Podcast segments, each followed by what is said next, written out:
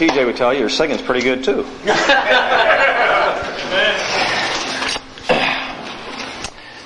there were two boys, brothers, and always getting into mischief, commotion.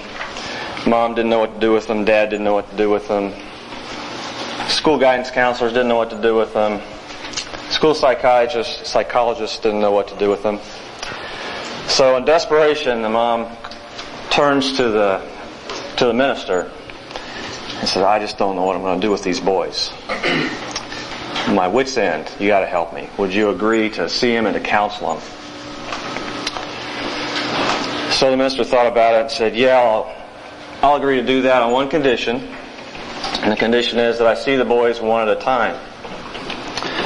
So the younger brother, Johnny, he was up first. And so his mom took him to the minister's office and uh, dropped him off. And Johnny took a seat in front of the minister, and the minister took a seat right up close to his face. And in a very level but firm voice, he said, Where is God? And Johnny just froze. No comeback. No comebacks at all. So the minister leaned up a little closer and in a very firm and a little louder voice said, Johnny, where is God? And Johnny still had no answer. So the third time, the minister leaned a little further and this time in a booming voice, very firm, Johnny, where is God? Johnny couldn't take it anymore. He broke bolted right past the minister, out the door, jumped the steps to the street, fell down and rolled once, got up, sprinted the four blocks home, dashed across the street without looking, up the door, or in the door, up the steps, right past his older brother Robert, in the bedroom, in the closet, shuts the door. Well, Robert, the older, cool brother, well, what is going on? So he follows Johnny into the room and pulls the closet door open.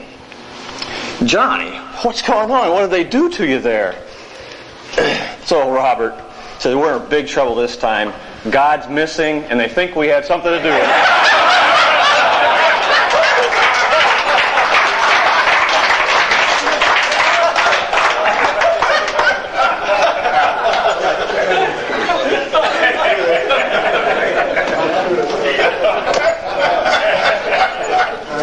God's sometime missing from our life. Amen? I'm uh, real thankful to be part of this retreat this weekend, uh, and uh, to have some great teachers here talking to us, to have some great brotherhood going on, some great witnessing to each other. And another thing I'm real thankful for is uh, for all the youth that are here. And I uh, just want to take a couple of minutes before we get started with the panel discussion to kind of acknowledge them and the people that brought in their dads and uncles and, and what have you. But I want to read a couple of scriptures. First one is Deuteronomy chapter 6, verses 4 to 9. It says, Hear, O Israel, the Lord our God, the Lord is one. Love the Lord your God with all your heart and with all your soul and with all your strength. These commandments that I give you today are to be upon your hearts. Impress them on your children. Talk about them when you sit at home, and when you walk along the road, and when you lie down, and when you get up. Tie them as symbols on your hands, and bind them on your foreheads.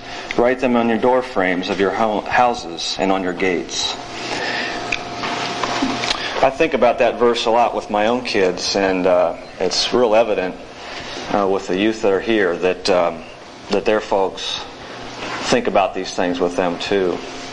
So I'd like to take just a minute to have uh, the youth that are here uh, stand up, and there, and uh, we have our three uh, speakers for the weekend that have uh, agreed to be our panelists. So with that, uh, Bob and Bill and Winston, would you come on up? And we got some comfortable chairs for you.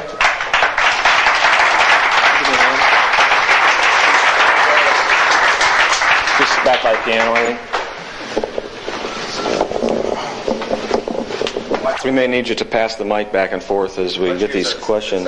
Well, there, may be some interaction with um, you all out here, so between the other mic and my mic, we'd like to get that on tape as well. All right. Are you all ready? okay. Uh, I got a first question here for Winston. Uh, what are the biggest challenges to biblical discipleship? And as an aside, what derails it?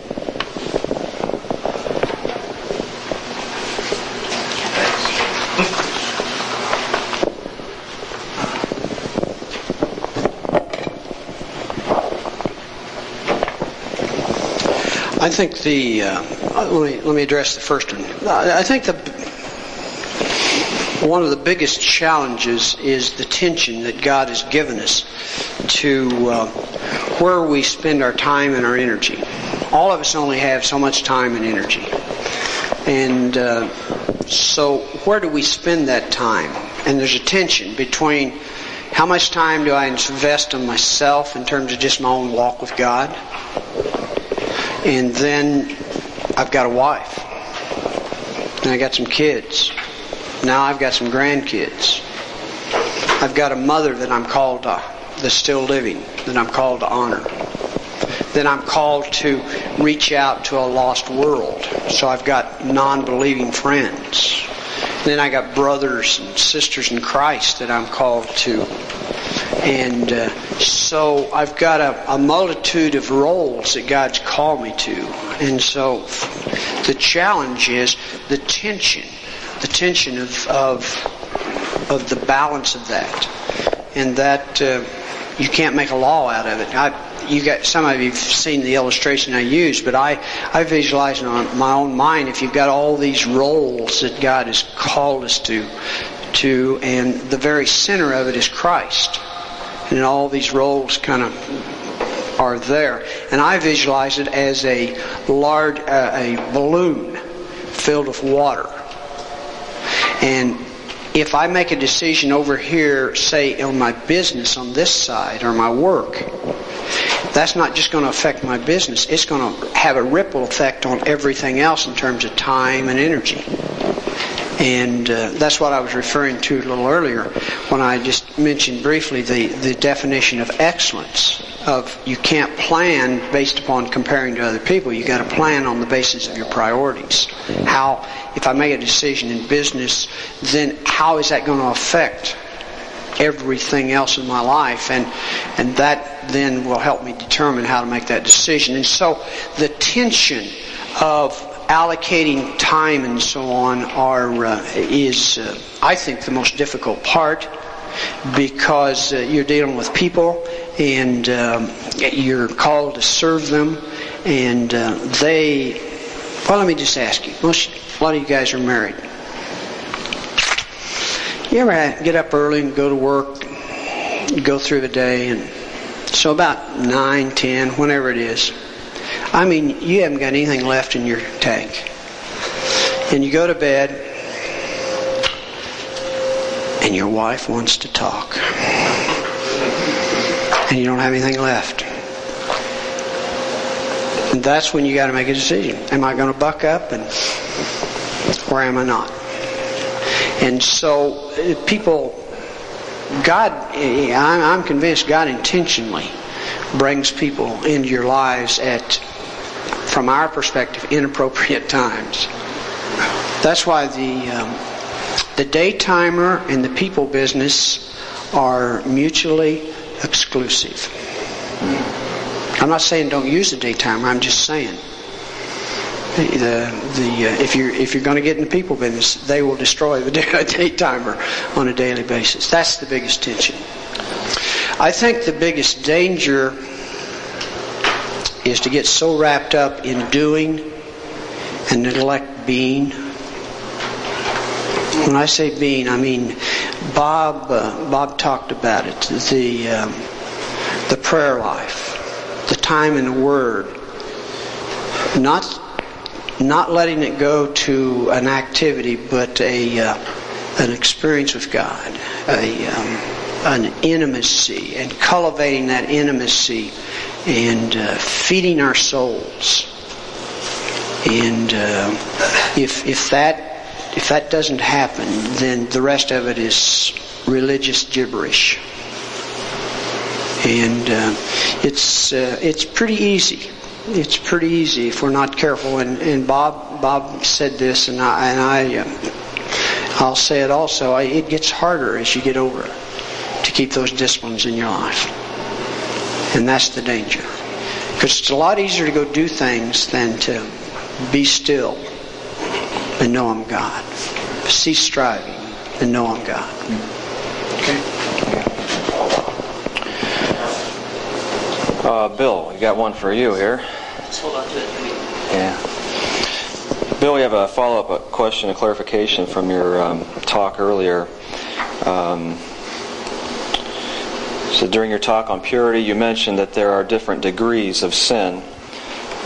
Without being an authority on the subject, I have not found anything in the Bible that suggests anything other than sin is still sin.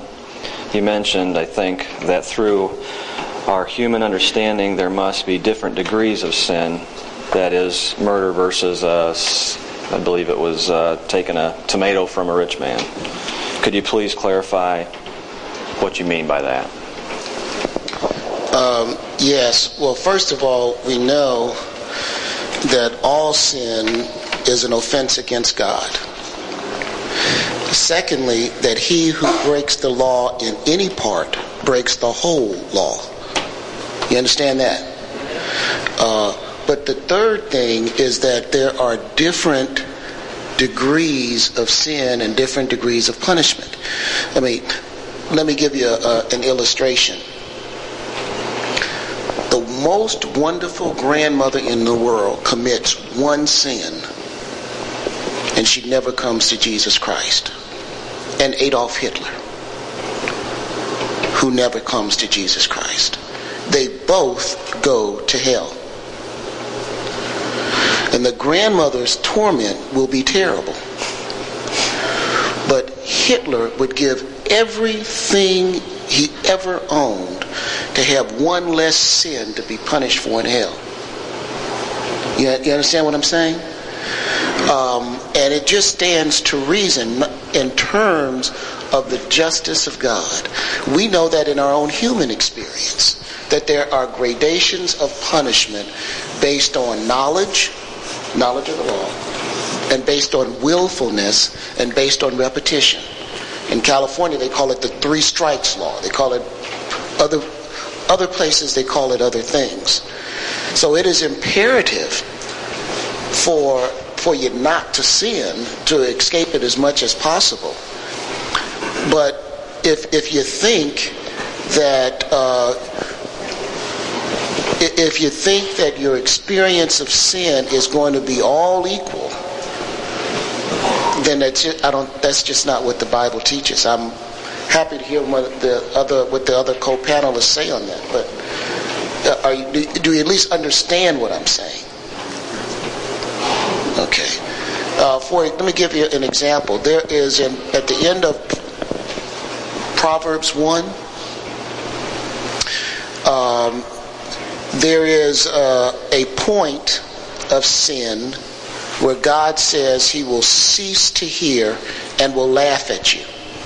Now, I'm not talking about you as believers, but there's a point where God has reached out and, and conveyed wisdom to get you to turn around, and you refuse to listen. And the time will come where God will cease to call to that individual. We don't know when that is. And it's not the same for every person. It does vary. But God says, You will call on me and I will laugh. I will hold you in derision just as you hold, held my wisdom in derision. Thank you. You mind want me to read that? Uh, Do you got, do we got time? We should probably go to, you know. Go ahead. to Go to work. TJ I can- started 38, that's probably where you're going. And this read All right. Then they will call me, but I will not answer. They will look at me, but I will not find them, since they hated the knowledge and did not know, did not choose to fear the Lord. Since they would not accept my advice, they spurned my rebuke. They will eat the fruit of their ways and be filled with the fruit of their schemes. For the waywardness of the simple will kill them, and the complacency of fools will destroy them. But whoever listens to me will live in safety and be at ease, without fear of harm. Uh, Revelation 20:13, the sea gave up the dead that were in it. Death and Hades delivered up the dead that were in them, and they were judged, every man according to their works. No, there is degree. Through.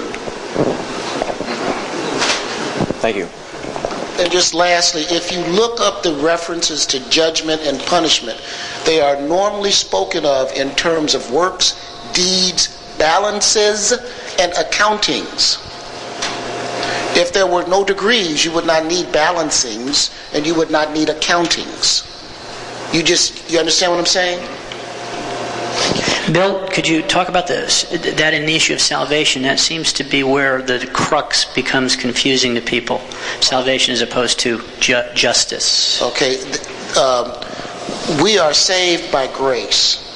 It is the finished work of Jesus Christ. We have done nothing to earn it. We can do nothing to lose it. Uh, are we all agreed on that point? But once you're saved, it does not mean that there will be an equality of experience in heaven, and if you're unsaved, that there will be an equality experience in hell. And that is why God speaks about rewards. Uh, and rewards are things that you earn. And uh, now, I don't know what that looks like in heaven. Uh, but we are, uh, the Bible tells us that we will suffer loss. Some of the things we thought were good weren't, and the, the rewards we thought we were going to gain, we won't. But before you can qualify for rewards, you have to be in the kingdom. And, uh, and it's just the flip side of this judgment issue. That's part of God's justice. He rewards us. And that's why we can labor with such hope. Because God is faithful to deliver on his promises to us. And those who are more radical in relying on God's promises will be justly rewarded for doing so. And so it would be unjust of God to make Mother Teresa's experience in heaven exactly equal to mine. I simply have not sufficiently identified with Christ like she is. Is that going to Mother going to Mother Teresa's example? Is it because of her good deeds and your lack of supposedly not good deeds, or her good deeds and your sin? Well, I know that this is a whole, maybe this is a whole separate discussion. Faithfulness to opportunity. That's one qualifier. Um, the use of the talents that God has given us, or stewardship. Obedience to God. And how how we accept the circumstances that God has given us in our lives. So we start off with equal footing, whether you are a super intellect born into great wealth or semi retarded.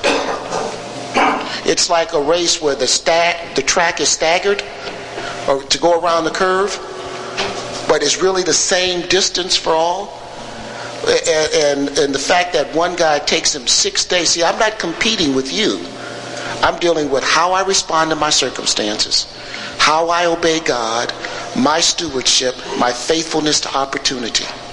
I have the opportunity. See, there's no limited pie of rewards. I'm not in competition with you. I am in competition against the pull of my flesh to do all the things that God does not want me to do. You, you, you see the difference?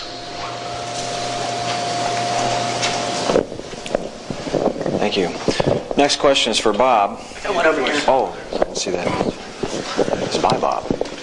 In the, the reading of Revelation and in all readings according uh, on sin, all unrepentant sin, the wages thereof is death. And in the 13th verse of the 20th chapter of uh, of Revelations when it speaks to the sea gave up the dead and in the death and the grave and gave up the dead in them. And they were all judged according to their deeds and death and the grave were thrown into the lake of fire. And all and anyone whose name was not found recorded in the book of life was thrown into the lake of fire. At that point, uh, any division or separation or gradation of sin would be cast out simply because they all would be thrown into the lake of fire. That's why I, I have a difficulty in, in, in understanding uh, gradations in sin. I understand men believing that there is, but to God, all sin is as dung. And once you're thrown into the lake of fire, that would be the end of any separation or gradation of sin, and all punishment would be equal. Well, uh, I don't think that's what the uh, I don't think that's what the scripture teaches. Let, and let's let's look at it. Matthew 23, 15, uh, 14. Uh, read that. Can, oh, okay.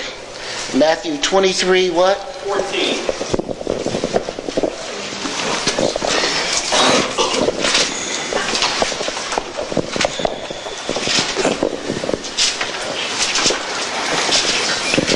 Okay, here we go. Woe to you, scribes and Pharisees, hypocrites, because you devour widows' houses, even while for a pretense you make long prayers, therefore you shall receive greater condemnation. Uh, there's an example, the, the, example of Tyre and Sidon, who had, um, uh, and Israel. If he, Jesus said, you know, if, if Tyre and Sidon had heard what you'd heard, they would have repented. And so your condemnation will be greater because you had much more opportunity to know, to know God, and you did not take advantage of that opportunity. But, but just think of fire. If you have, and I remember we're dealing with metaphors, but in a fire, fire has cool spots and hot spots in physics, all right? The law of thermodynamics. And you can position yourself in a fire so that it's hotter in one place than in another place. The mere fact that it's a lake of fire doesn't mean that there's a uniform temperature. But remember, we're dealing with a metaphor. And you have to take that metaphor in the context of the whole Word of God. And just as in His law, there were different punishments for different violations. So there are different degrees of punishment in hell. Nobody wants to be there, brother. Let me tell you. Nobody wants to be there. But the gradations are such. Like I say before, a man would give up everything he owned to have one less sin to suffer for in hell. Thank you. We have several questions, so we'll move along here. Uh, next question is for Bob. Uh, several times you spoke of a meaningful prayer life. Could you please describe what that looks like and any thoughts on uh, what you did personally to help you get to that point?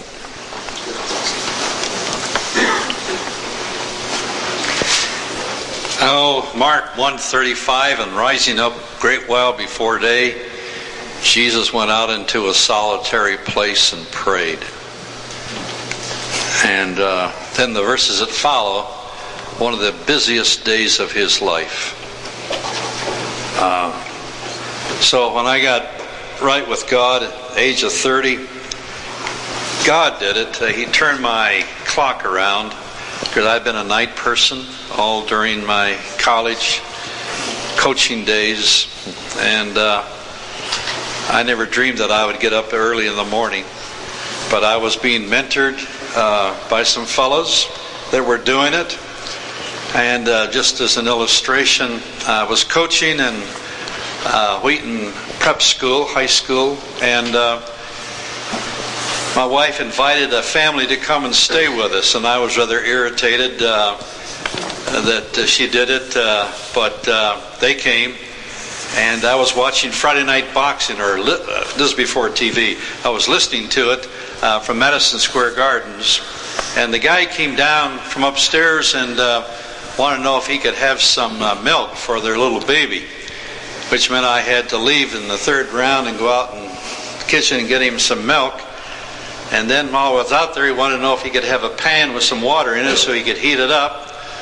And by the time I got down there, why the whole round was gone, and uh, that bothered me. And uh, now it's the sixth round, and he's back down again. And he wants he wants to know if he can have an alarm clock. And I said, Charlie, tomorrow morning is Saturday. You're going to sleep in. No, he said, I'm going to get up, uh, spend a little extra time with God. And I said, well, extra time with God. He said, well, it's nice outside. I think I'll go for a walk. And then he put the hooker in. He said, would you like to join me? And there was so much pride in me, as there still is, and I wasn't going to be second man to anybody. I said, well, uh, I usually get up early anyway, and uh,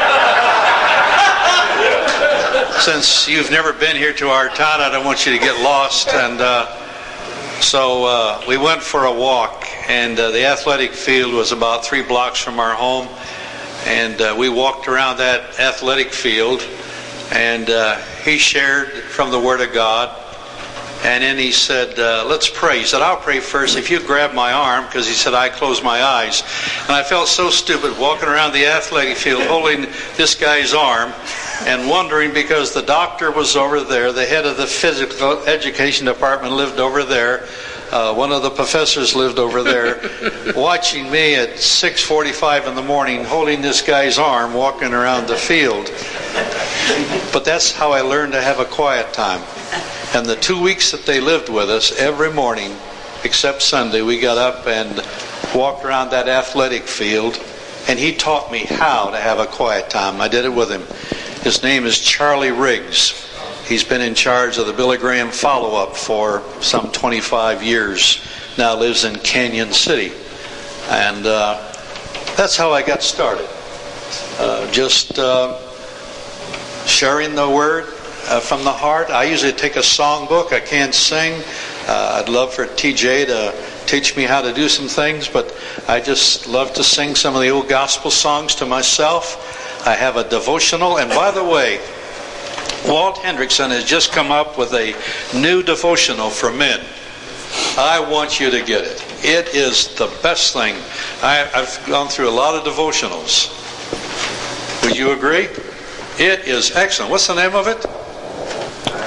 Thoughts from a Desperate Man, or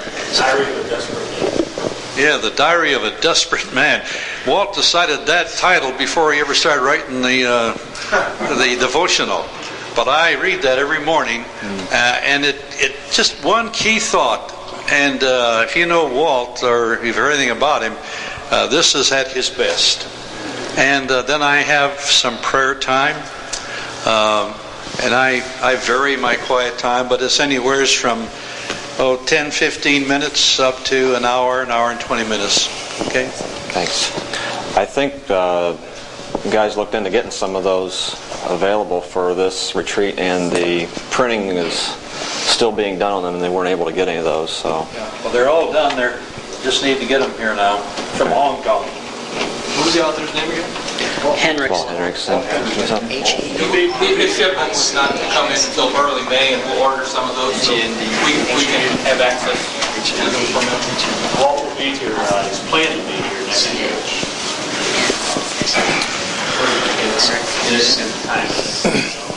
Uh, Winston, I have a question for you. How do you explain the uh, contradictions that we see in the various church organizations?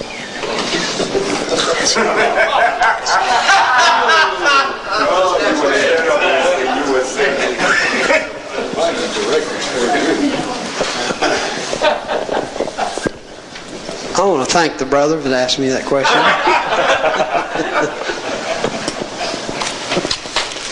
I'm taking notes.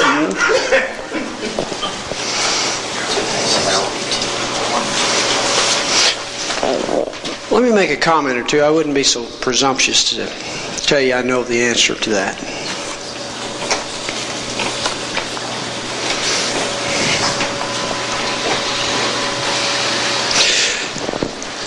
I think uh, I think uh, the the uh, passage out of Mark 10 we talked about this morning in John and James in their response right after the Lord Jesus told them what he was going to do is uh, is so natural for all of us on an individual basis and and a collective basis that um, you really have to work at faith. Or you really have to work at trusting God to not go there. And uh, the truth of the matter is all of us go there individually at times do we not and so when you put a group of people together in an organization or a church or whatever, uh, uh, you're going to see it there also. And it's just, uh, I think it's a reflection of our frailty and our uh, uh, insecurity of uh, not resting in God. Having said that, I think there's a um, there's a propensity for all of us to want to um, make our life count for something. And um, God wants us to make our life count for something. But He said, make it in the eternal, not in the temporal. Because the temporal is going to burn. and it's awfully hard for us with that desire to create something, and I think that doesn't come out of sin. I think it comes out of the uh, being created in the image of God. God is a creator, and so that's even though we've skewed why sin being created in the image of God, we still have that desire, want to make our life count, and so if we're not careful, we can begin to try to uh, create control, count, and we want that feedback. See if we're doing okay. And in this morning, I just barely touched on it, but in in the business and professional uh, arena, uh, under the umbrella of the sovereignty of God, we can do that to a certain degree. We can go out. I can go out and build a pro- housing project, you know. And uh, I now I can count how many I've built. I can see it. I can get some feedback, and uh, I like that because it tends to give me some um, some worth. Now that's invalid source of looking for my significance and my worth, but the truth of the matter is that's what I do. When we go over to the kingdom of God and begin to serve God, um, how do you measure? God, it says God is spirit. And so the work of God is spiritual. How do you measure the Spirit of God? You can't measure that, you know. How do you control it? You can't. How do you create it? You can't. And so that forces us into a, uh, a posture of absolute dependency. And it forces us to begin, that's why pursuing our relationship with God is so important because to the degree that we're deriving our security and significance out of our relationship with Christ will be to the degree that we can resist deriving our significant, trying to derive our significance and our security out of what we do, our works, whether it's in the business world or whether it's in, if you want to call it ministry, you know. So. Bill, um, speaking for all the single men in the world, how can you how can we go into a marriage without having the void of intimacy filled? Read that again. Speaking for the single men in the world, how can we go into a marriage, enter into a marriage without having the void of intimacy filled? Um, I'm not sure I understand that question. Could the author articulate it for a. w- Tell me what you're saying so I can get it better. Come on, fess up. I wonder if it's not um, in. Oh, I'm sorry. I didn't write it. What I, I, if I may, uh, try and bring some clarification to what he's asking. How can you go into a marriage in this day and age, go into a marriage union with a woman, not having intimate intimacy with her prior to our Oh, if, if Sexual. okay. A friend of yours wrote that. Is that right, Jeffrey? Well, It's a friend of a friend. That's for right. your friend, for your, I'm only kidding. I'm only kidding. for, for your friend.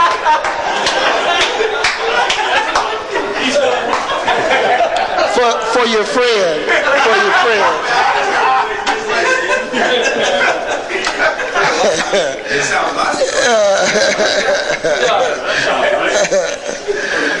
well, you, you know, um, let me. Um, it, it's a, it's a, it's a, it's a question that arises both from our culture, our culture's preoccupation with illicit sex, and from a culture that is performance based um, and from a culture that doesn't understand that the satisfaction of sex is a spiritual gift from God.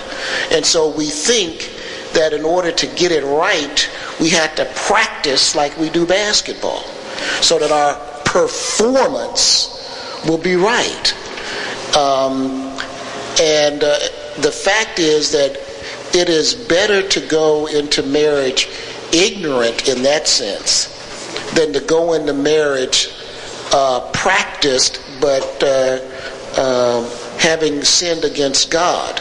Uh, you will learn how to satisfy your wife by learning to satisfy your wife. Practicing on her or another woman only stands for with another woman it, it doesn't teach you anything about your wife. And practicing with your wife only if you love her you've only drawn her into sin. If you respect her and you fear god you will preserve her chastity and your chastity until marriage and let god teach you in time in time how you please and satisfy one another and that comes with time, it comes with mutual submission. You're not going to get it out of a manual unless it's the Bible and the Song of Solomon. You're not going to get it from a video. You're not going to get it from television. You get the opposite. So since God created it, he will is the one who will give us the satisfaction and the and the sense of intimacy that we desire from the sexual union. Since only he can provide it, it, it, it is logical that we had to do it his way. If that was the question. yes. Can I just do, Got a comment here? can I just stay with that one one thing just to take it one step further? Um, prior to being a believer, having already gone through a life of sin and uh, you know having fallen on those on these topics, and now turning and trying to raise sons and daughters, uh, you know, it's not. I, I, guess I'm struggling still. They're at the age where I have maybe another minute or two to think about this, you know, before they rush into this. But uh, uh, is honesty the best policy? What, what kind of, you know, how do you deal with your own fallenness and your sin prior to coming to the Lord and now shepherding your own flock through this period of, you know, going towards adolescence and then puberty and stuff like that? And I, I aim it at anybody because I don't really have a clue. I just want to say, last year Bill McCurine taught on the subject. It's a great tape, it's an awesome tape. from Bill's teaching last year on David and his sons, right on that point. And, uh, you know, again, Tape is David and what? what was it was, about David. David and Absalom. David and Absalom. What was the title of the Fathers tape? Fathers and sons. Fathers and Sons. Uh, and just the brief point is the fact that you have sinned in the past does not disqualify you as a father from leading your children in righteousness. You are obligated to lead them in righteousness despite the mistakes you made in the past. Because then none of us would be qualified to lead our children. And as a practical matter, if we know, if we are dry, if we have driven a car without brake fluid and crashed it and been injured, and we know that our Well, I was going to just go back on the intimacy. Um, little girls should learn in- intimacy from their daddy. Uh, there comes a time in a little girl's life when she's no longer attached to the mother because now there's a male uh, man there. And if she is cuddled by him and kissed by him and caressed correctly by him as a father, boy, this means a lot to that little girl. Uh, well, you know, just uh, from the time when you sense that she's passing from uh, the mother, uh, well, even before that, I, uh, I think the relationship of a father to the daughter is so key, and a lot of girls have never had that. In fact, uh, statistics show that most girls that have premarital uh, sex and so forth have not had a good relationship with their father. And I see it at the ranch. Uh, the guy, the boys come there and they want to get around the machinery. They want to get around the cars or athletics and sports. Little girls, they want to be around the horses. Why? Because it's something that they can uh, groom. Uh, they can put their arms around. Uh, and a girl and a horse are just like meat and potatoes. It, they just go together. It, it, it's it's in the girl's instinct, and that's where they begin to learn this intimacy. And same thing with uh, a mother and her son. Now, Dad has a real relationship with you boys, but uh, you guys learn the ways of a woman from from the mother, and if that doesn't begin early in the in the life of the family, then when they get up into the teens and the 20s and so forth, and then when they get ready for marriage, how are they going to know what intimacy is? I got a question to follow up with that. My uh, niece turned 17. while, while he gets the mic, I want to I want to make sure we understand intimacy. I am not equating intimacy with sex. Sexual intimacy is one thing, but there is emotional intimacy, there's spiritual intimacy, and so all of that dovetails and it, and and it goes together. You can be intimate with your bride to be without having sexual relations. And you should practice that kind of intimacy. What does she enjoy? What does she fear? What are her hopes? She should have a sense of safety and protection around you. And and young guys, uh, uh, my sons never talk to me on this issue unless their friends are around. And I notice it always comes from the friend rather than my, my sons.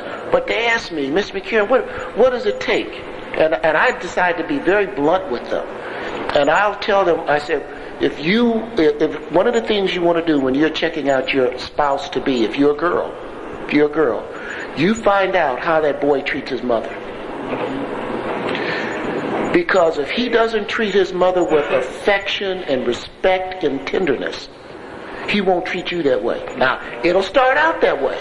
Because he's got his new and it's wonderful and all that. But after a while, and I don't know whether that's six months after marriage or whatever, the first time she tells you to pick up your clothes, all you hear is your mom. You understand? And you're going to be on her and you're going to resent it. And I tell the child just the other, the, the, the girl the other way. You watch, or the boys, you watch how your daughter, the daughter, your girl to be responds to her father. If she's resentful of her father, she's always biting at him. He's, he's, the father speaks to her and she rolls her eyes. You better watch out. Because she's going to treat you the same way soon. So I said, if you want to practice being a good husband, treat your mother and the women in your family with affection and respect now. Young boys, if you're 13, 14 years old, the way you are treating your mother now is the way you're going to treat your wife. I noticed my sister, when she started to go through puberty, my dad, he took his hands off completely. And in hindsight, I think that's one of the things that led my sister into premarital sex. I can't say that for certain, I don't know. But in observa- uh, just observing this, I was getting to the point where my niece, this little eight-year-old that I knew, turned 17, comes home from college, fully developed woman. I'm sitting on the couch. She plops herself into my lap. I felt very funny about it. I felt like I was almost cheating on my wife. It just felt weird. And I thought, now her dad took off, so she has no father or no male, anybody to touch her, hug her, or anything, you know? So I'm sitting there, like stiff, like, what am I gonna do, you know? And then I put my hand on her and just, like I did when she was eight. And now I'm going through the same thing. My daughter is developing into a woman. I feel funny. Sometimes I'll look, I think it's my wife. Not, then I'm not confusing the issue, you know, but I'm saying I have these moments where I'm thinking this is totally whacked out. If I just feel funny about it. And I, I, I think you started to address that where, I don't know, take it away from me so I don't say anything.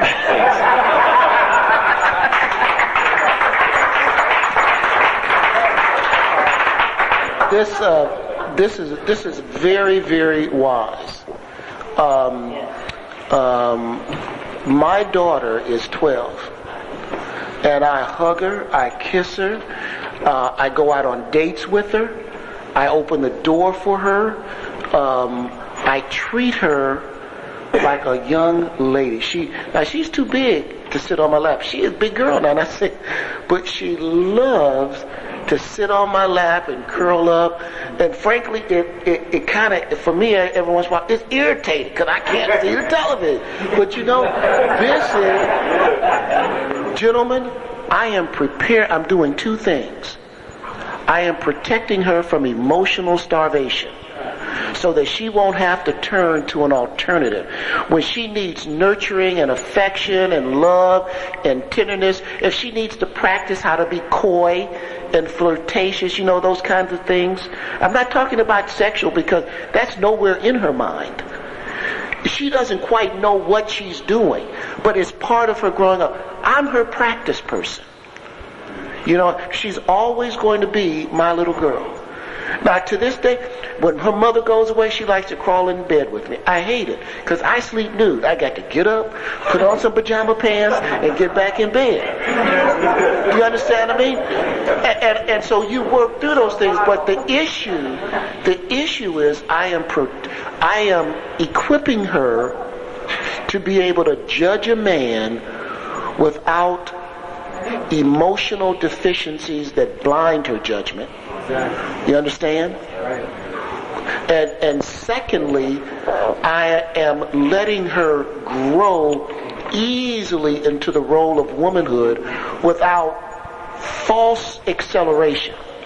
I mean, a girl today at 14 or 15 with makeup and clothing can look like she's 20 years old.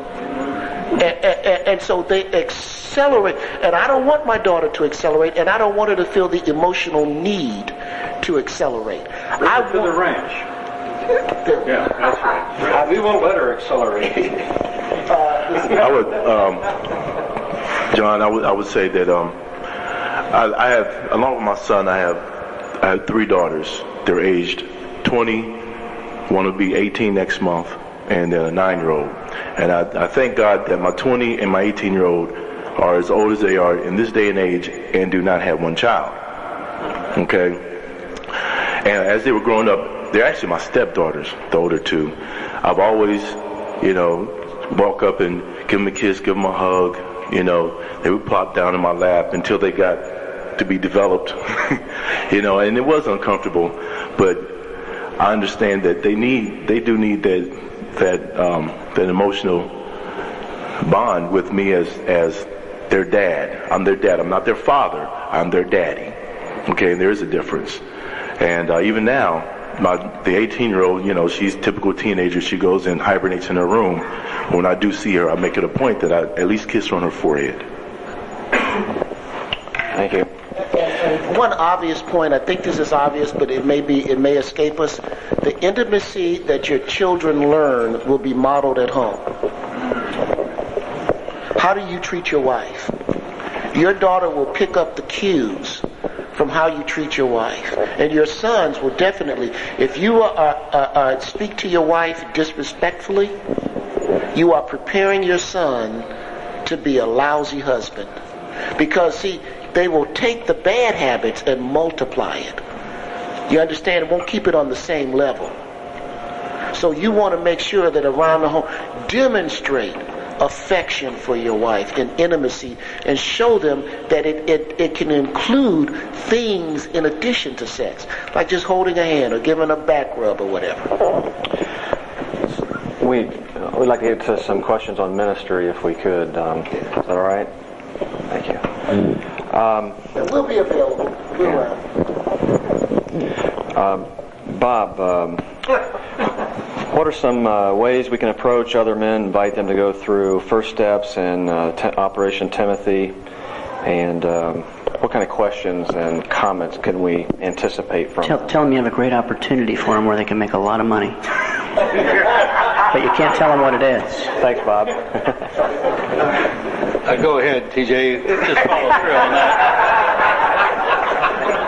No, I, I think. Uh, oh, you going to say?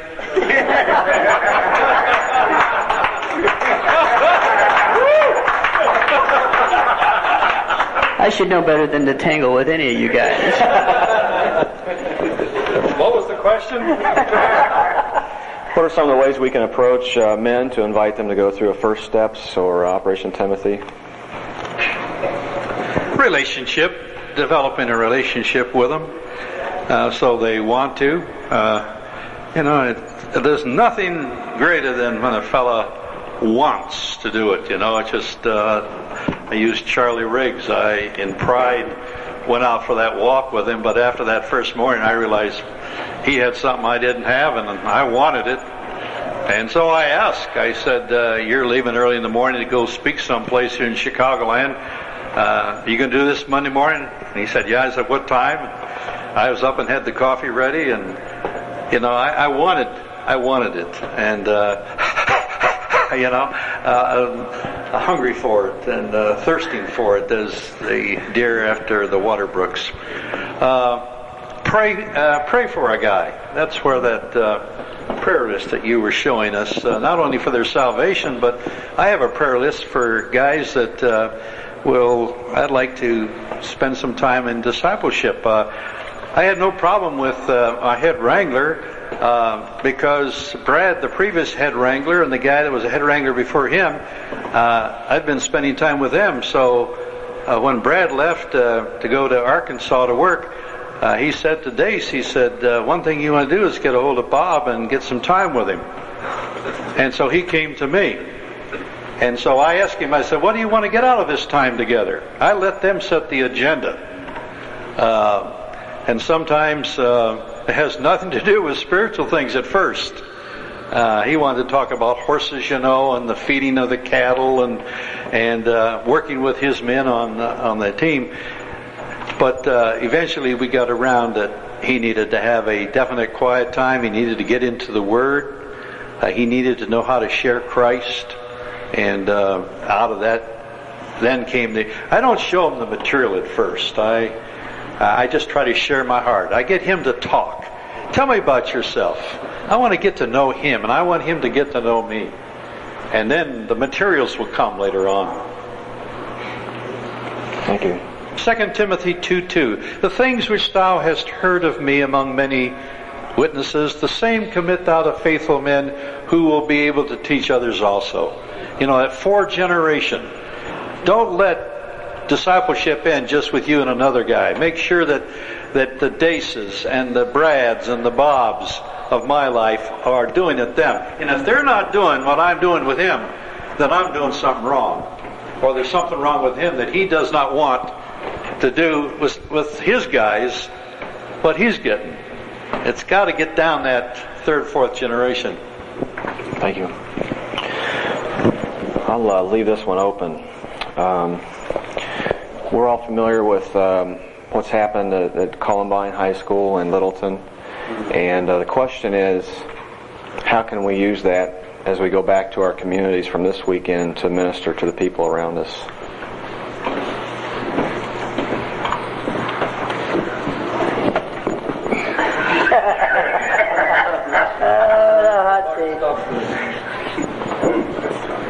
Well, you've heard the story about these guys came into this one classroom and said, "Are there any athletes in here?" This is who they're after: trench coat mafia.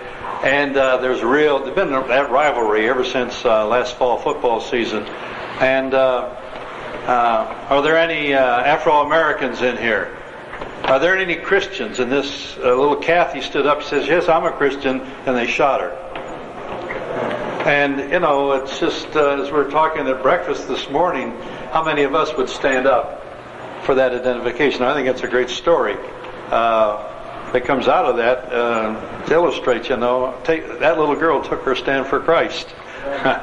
and whether she knew all the implications or why they were even asking it or what the consequences would be, that's one, one good thing that come out of it. It's united the uh, whole southwest part of Denver together, um, doing a lot of serious thinking and putting guards at the doors and uh, patrolling the hallways and everything else. You know, that's not going to be the total answer. Uh, as one news commentator I heard out of Denver, KOA, said, it looks to me like the answer is that there's got to be a change of heart among our teenagers. Wow.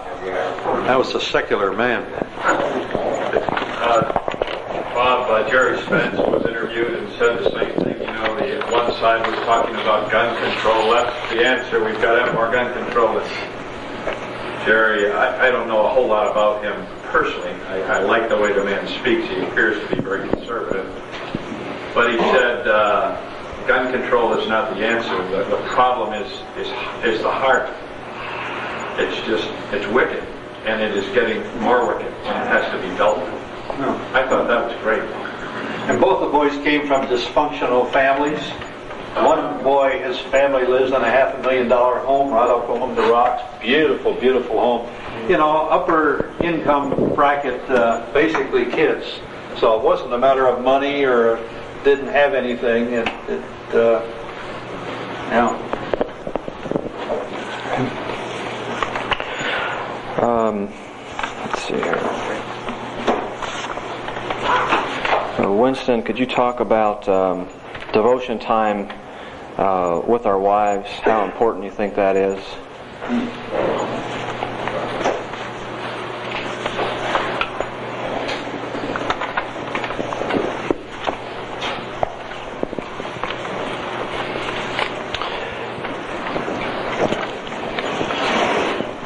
I think, uh, first of all, hopefully your your wife's a believer. That's uh, that's a gift in itself.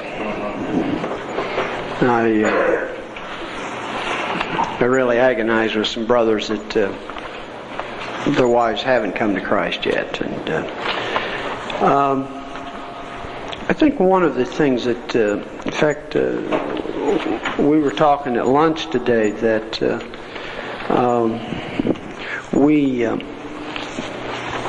first of all, male and female, we all know is so we're so different. You know, God's just created us so differently.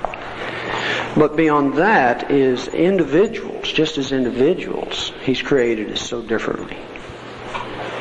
And uh, so uh, I think the devotional life uh, together, um, there, there's not any set pattern or way that ought to look.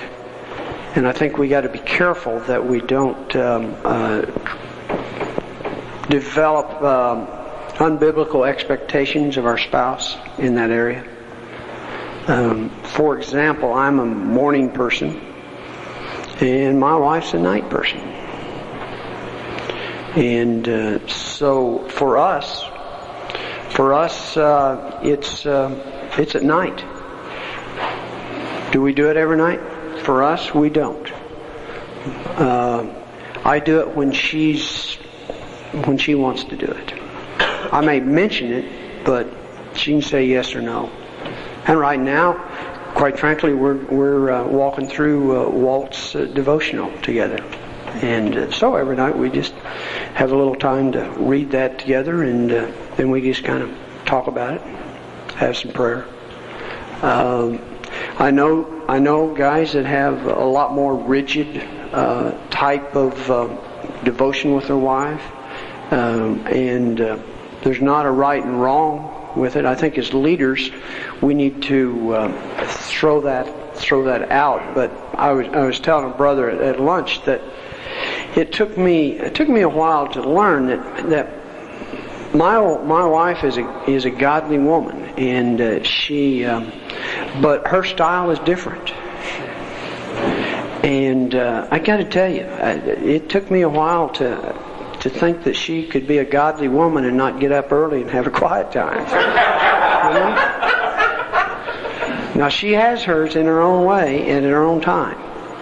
And uh, for me to back off and, and because, you know, if we have expectations, they know it. We don't have to verbalize them, they know it. And give her the freedom to be who she is in Christ. And then, uh, but I don't know, when, when I study, for example, I will, uh, I'll run things by her. That gets her to thinking about it. And then we'll, we'll find ourselves talking about it. Or if, if God really shows me something, you know, in my quiet time, I may share that with her and that may or may not precipitate some, sometimes. So it's, for us, it hasn't been a, we haven't made a law out of it and, and become rigid, but I look for opportunities. And I, same way with my kids is, um, is, um, and I, I got to tell you, I, um, I, I don't speak on raising children. Uh, because I, um, I love what Lawrence Sanny said. Um, uh, Lawrence Sanny is the, the man that was the head of the Navigators for years and a very, very close friend of Bob's. And uh, somebody asked him one day, a bunch of guys said, uh, "Well, Mr. Sanny, now that all your kids are gone and uh, and they're grown and out and so on," he said, "What would you say to your kids?" And uh, Mr. Sanny thought a while, and then he said, "Oh, I'd tell them two things. One is I love them, and two is I'm sorry." and that's the way I feel about my kids. But uh, with the kids, I tried to. Uh, one of the things I did try to do was take events. For example, uh, just the one we're talking about in Denver, and try to put a a biblical perspective on it. And uh, then we talk about it through the paradigm, and that might just happen at the dinner table, you know, and just throw it out. And then sometimes they bite on it. My gosh, we might spend an hour with, you know, but you're impacting their thinking. And that's that's what we're after. And so it is with our wives, you know. I remember one time, I'll never forget it, years ago, my daughter was probably maybe sixth grade or so on. And Howard Hughes, remember Howard Hughes? At the time, he was one of the richest. And he died that day. And I said, uh, at the dinner table, I said, I wonder how much he was worth. And the sixth grade girl said, nothing today, guy, uh, Dad. Wow. I thought, whoo. yeah. So I don't know whether that answers the question or not, but uh, yes, sir. That.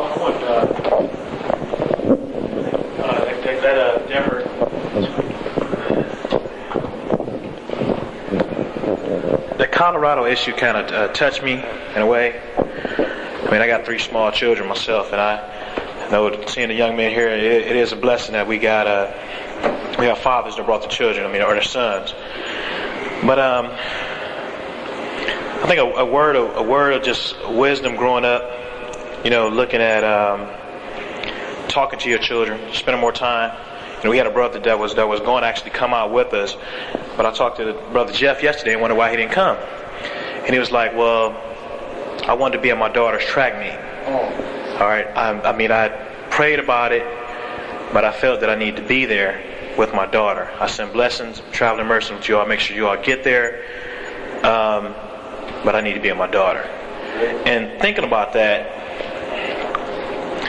it kind of like answered the question. You know, we need to spend just that much more time with our children. You know, um, instead of saying, well, you know, I got to run to the office. I'll be back in 15 minutes when you know it's going to take an hour to actually be there on time. And then it goes to that point, uh, my pastor's uh, sister was telling me about, about the daughter, about the daughter growing up. I got two daughters. I'm like, man, how would, I, how would I want a, a man to treat my daughter? Well, like I would want to treat my wife, or like I've been treating my wife, try, or trying to treat my wife, learning how to. Um, being her first date, taking her out doing the things that we know as men that we should do to a woman that we care about. Not just our mothers, but our grandmothers, aunts, and so forth. So in all this coming to uh, to the scenario far as children and feeling bad, I've really feeling I feel mercy and then uh, sorrow for the parents that innocent children died. That, that's that's a a thing just to picture. You know, your child goes to school one day, you kiss them, you see them, and, and the next thing you know, you're getting a call saying, "Ma'am, sir, your child is dead." That that hurts. I mean, I'm, my heart is going real fast now because I wouldn't even want to stomach that or you picture me going to school. Lord knows what I would do and how I would feel and how I feel for those for those parents. So, um, looking at it, I think we need to spend just that much more time with our children instead of palming stuff off. I mean, we've all we all might be guilty of that sin, making promises and then breaking them, or to our wives and so forth. But reality is, in order for this not to happen again, we know what we need to do as men. All right. Right on. Want to take time for one more question? We're running into the R and R time a little bit. You can't do that. We don't need to R and R. We don't need to R and R. Keep forfeit. This be uh, our last question here. Um, as I'm trying to, uh, as we are trying to minister to um, unbelievers, how can we get them past their view of Jesus as a historical figure, as uh, a good teacher, and move them into a, a biblical uh, framing of Jesus Christ, our God and, and Savior?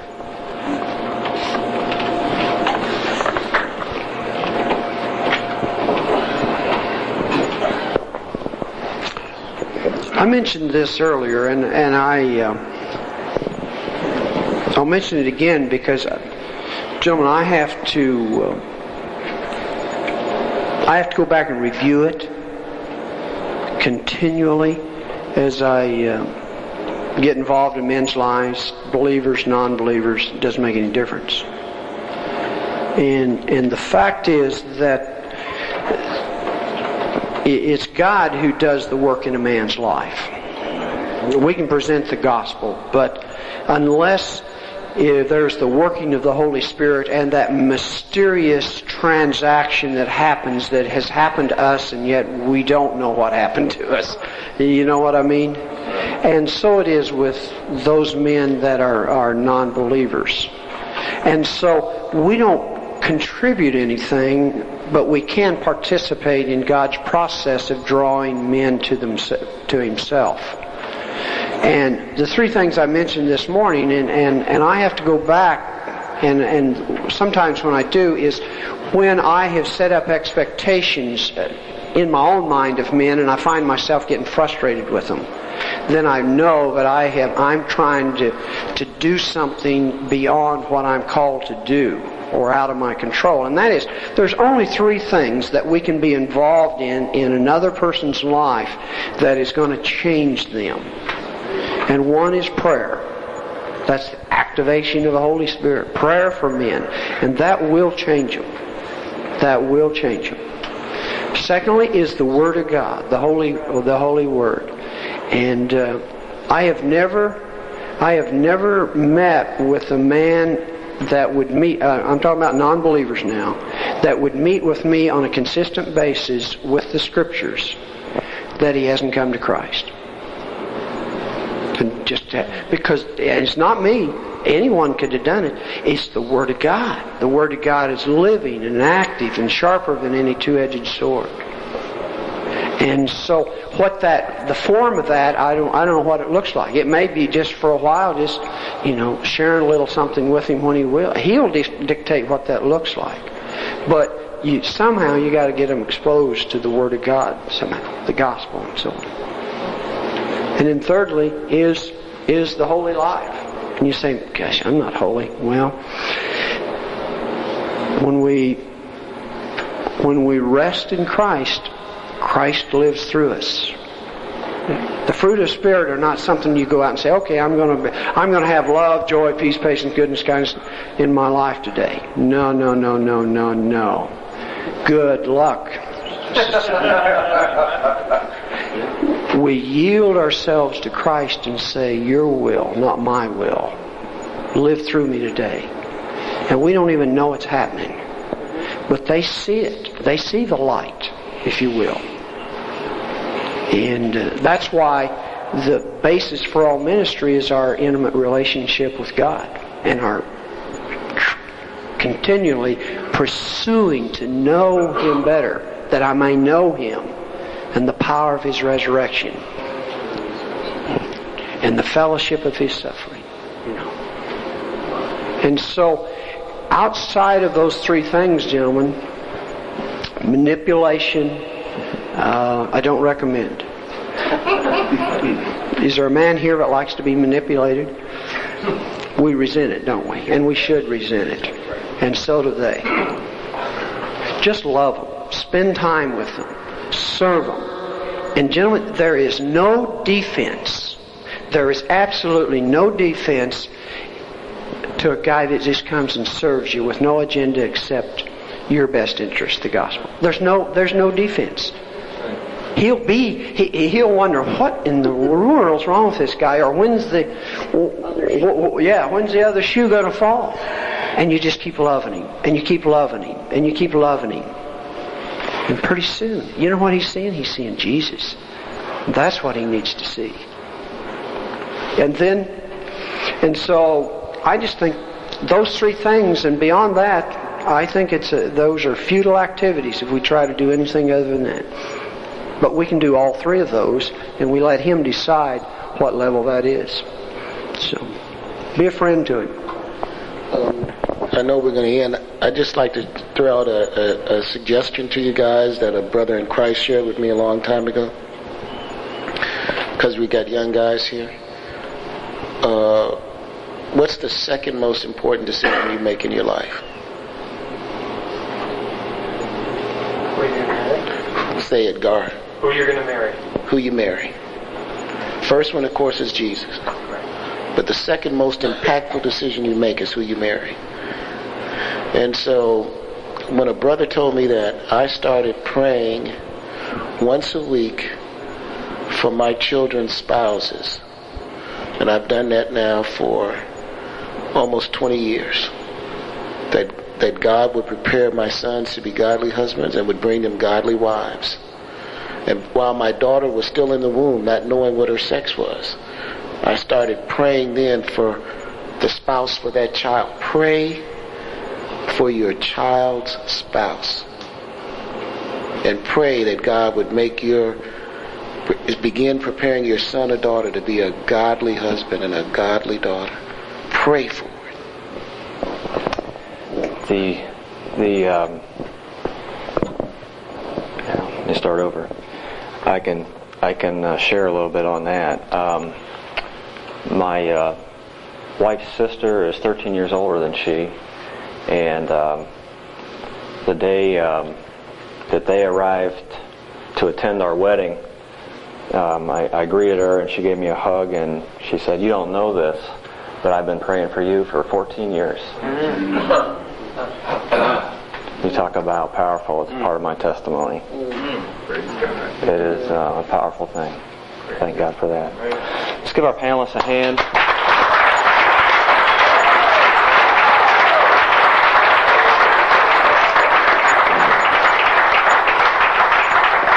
Thank you, Bill and Winston and Bob. We appreciate you and uh, your indulgence of our questions. Um, we've got uh, R&R until 3:30. That's an hour.